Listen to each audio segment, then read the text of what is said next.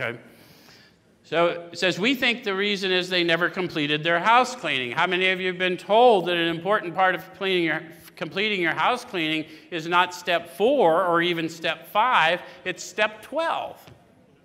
It isn't until I go put to what I thought, put to use what I thought was a wasted past and use it to alleviate suffering for others that I have converted that experience into purpose.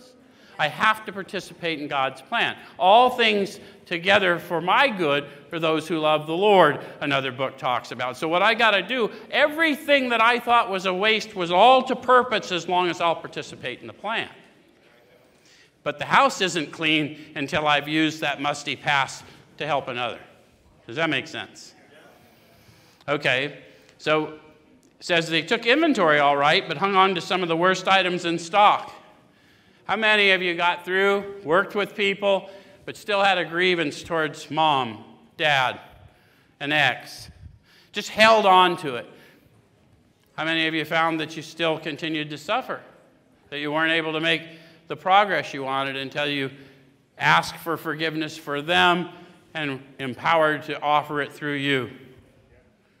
Right? And, and that usually comes after somebody else broken as I was once broken says, I'm so broken. And I said, Well, let's pray and then let's talk about the grace that we're sharing in this moment. Yeah?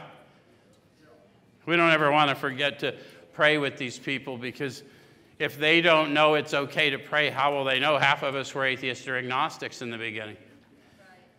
I, am not a healer in myself, but I got a healer dwelling in me, and I guess a whole room full of you do and we, we, we got to consult the Spirit in order to be effective. Make sense? Okay.